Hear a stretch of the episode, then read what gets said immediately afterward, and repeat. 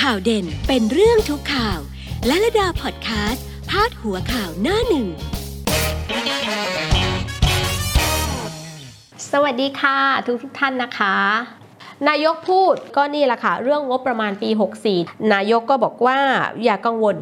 รัฐบาลนั้นทำด้วยเจตนารมณ์ที่บริสุทธิ์นะคะนายกตั้งใจว่าฉันทำด้วยความบริสุทธิ์แหละ แต่หลังจากนี้ขั้นตอนระหว่างทางในการใช้งบประมาณเนี่ยคนอื่นเขาจะคิดบริสุทธิ์ใจเหมือนนายกหรือเปล่าอันนี้ไม่รู้นะจ๊ะและคาดว่ามันไม่ใส่คลีนปิ้งไปตลอดทางหรอกค่ะ งบประมาณไม่ได้โรยด้วยกลีบกุหลาบนะจ๊ะนะคะนายกอาจจะตั้งใจดี ฉันเจตนาดี ฉันไม่ทุจริต ฉันไม่โกง ฉันไม่เอา และฉันก็ย้ำเสมอเลยว่าต้องใช้งบบริหารอย่างโปร่งใสตรวจสอบได้ เอาข้อมูลทุกอย่างลงเว็บไซต์ เดี๋ยวให้สภาพัฒน์จัดการ อะแต่ระหว่างขั้นตอนการทำงานการใช้งบประมาณนั้น ซึ่งตอนนี้เฉพาะงบฟื้นฟู 4 แสนล้านนี่นะคะ คุณรู้ไหมคะว่า ของบเกินกันไปเอออย่างนั้นเลย เลยไม่รู้ว่า เอ๊ะไอ้ที่ขอใช้เนี่ย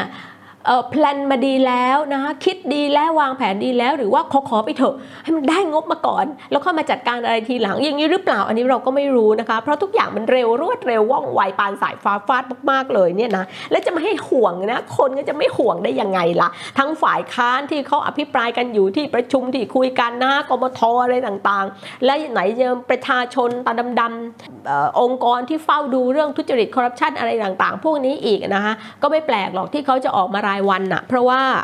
ที่ผ่านมามันก็เคยเกิดเหตุเคยเกิดเคสกันอยู่บ่อยๆ เรื่องการใช้งบประมาณที่มันนอกลู่นอกทางอะว่าอย่างนั้นน่ะนะคะคือประเทศนี้จัดการอย่างเดียวแล้วจบเลยนะคะจัดการอย่างเดียวนี้แล้วจบไม่ต้องพูดอะไรอีกเลยนะคะคอร์รัปชันภาษาไทยเรียกโกง จัดการเรื่องนี้ได้ทุกอย่างจบเลยค่ะคุณ จบจริง ๆ ไม่เฉพาะแค่บ้านเราด้วยนะ ทั้งโลกนี้ทุกประเทศนี้ ทุกประเทศบนโลกใบนี้ จัดการเรื่องนี้เรื่องเดียวเท่านั้น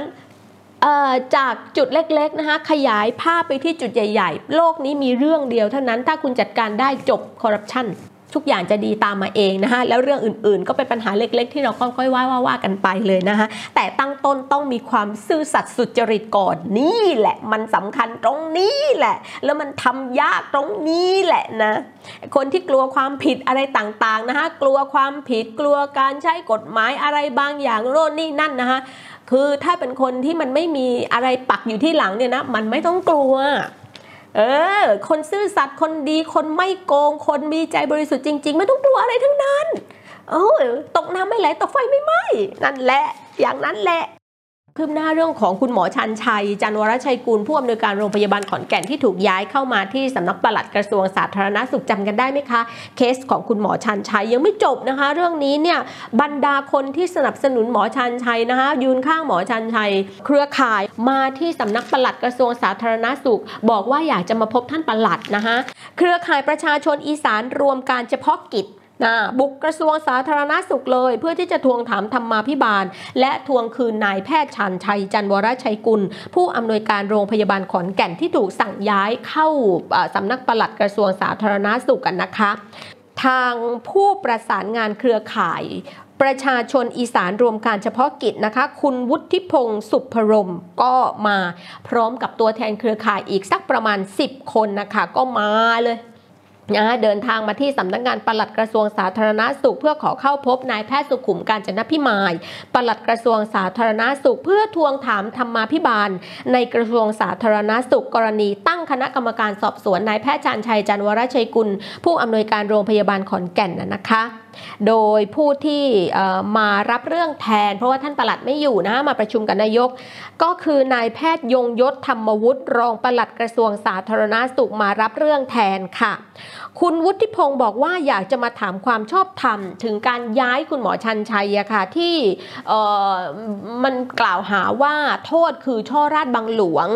ทางเครือข่ายนะคิดว่าโอ้มันมันแรงเกินไปอะมันยังไม่ได้สอบหรือยังไม่ได้ผลออกมาเลยว่าทำผิดจริงหรือเปล่า แต่ว่าโดนข้อหาช่อราดบังหลวงไปแล้วนี่นะคะ เครือข่ายก็เลยต้องมาทวงถามเรื่องนี้ เพราะว่าเห็นว่ามันไม่เป็นธรรมแล้วก็เป็นการบริหารงานที่มันไม่ไม่ไม่ถูกต้องไม่ไม่ไม่ชอบทำอะไรอย่างเนี้ยนะคือสอบกันมา 8 เดือนแล้ว สรุปข้อกล่าวหาว่ามีหลักฐานอะไรอย่างไรหรือไม่นะคะ เพื่อให้ประชาชนนั้นหายสงสัยถ้าไม่ไม่ผิด ก็ต้องย้ายนายแพทย์ชาญชัยกลับมาที่โรงพยาบาลขอนแก่นเหมือนเดิม ถ้าผิดก็ให้ว่าไปตามกระบวนการ คือเครือข่ายอยากรู้แค่นี้แหละนะว่าไอ้ก่อนหน้านี้ที่บอกว่าสอบมาแล้ว 8 เดือนเนี่ยมันมีอะไรคืบหน้าบ้างไหมผลมันออกมาเป็นยังไงบ้างไหมแล้วมาย้ายคุณหมอชันชัยที่บอกว่าช่อราชบังหลวงเนี่ยเออมันไม่ใช่นะอะเครือข่ายก็ตั้งข้อสังเกตไว้แบบนี้นะคะ แล้วตอนนี้ก็มีการแต่งตั้งคุณหมอชันชัยให้เป็นผู้อำนวยการศูนย์บริหารทรัพยากรโควิด -19 ก็เลยอยากจะได้คำตอบจากปลัดกระทรวงสาธารณาสุขเกี่ยวกับเรื่องนี้ด้วยนะคะ ถ้าไม่ได้คำตอบเครือข่ายจะเดินทางไปที่รัฐสภาเลยคราวนี้ โอ อย่างนั้นเลย บอกว่าจะไปยื่นเรื่องให้กับนายชวนหลีกภัยประธานสภาและกรรมาธิการสาธารณาสุข และกรรมาธิการปปชเพื่อตรวจสอบธรรมาพิบาลนะคะว่าเราจะเดินหน้าเรื่องนี้ต่อไปอย่างไรกันดีนะนี่คือสิ่งที่เครือข่ายทวงถามนะคะ คุณหมอยงยศก็ได้เชิญผู้แทนเครือข่ายประชาชนอีสานที่มากันนั้นนะคะเชิญตัวแทนนะคะเข้าไปพูดคุยกัน ในห้องรับรองก็ได้อธิบายเกี่ยวกับตำแหน่งใหม่ของคุณหมอชันชัยที่เป็นผออศูนย์บริหารทรัพยากรโควิด -19 เนี่ยนะคะ บอกว่าศูนย์เนี้ย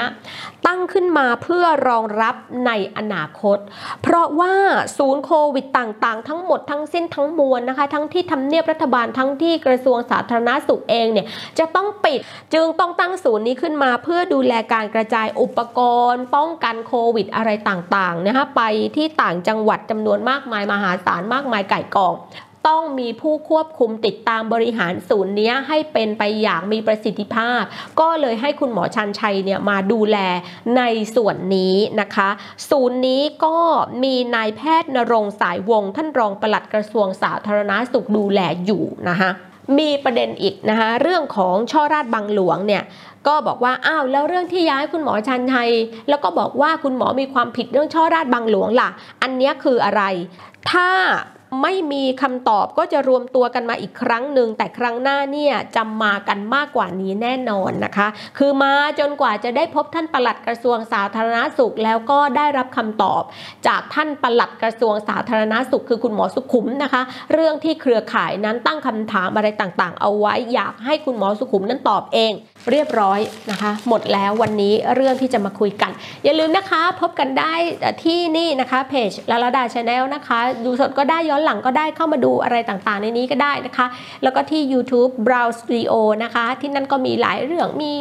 ทั้งข่าวมีทั้งอาหารการกินมีโอ้เยอะแยะนะคะไปดูกันนะคะ แล้วก็ใครอยากฟังเสียงอย่างเดียวไปที่ลาลาดาพอดแคสต์ค่ะ แต่วันนี้ลาลาดาเนี่ยไปก่อนนะคะ แล้วพบกันใหม่สวัสดีค่ะ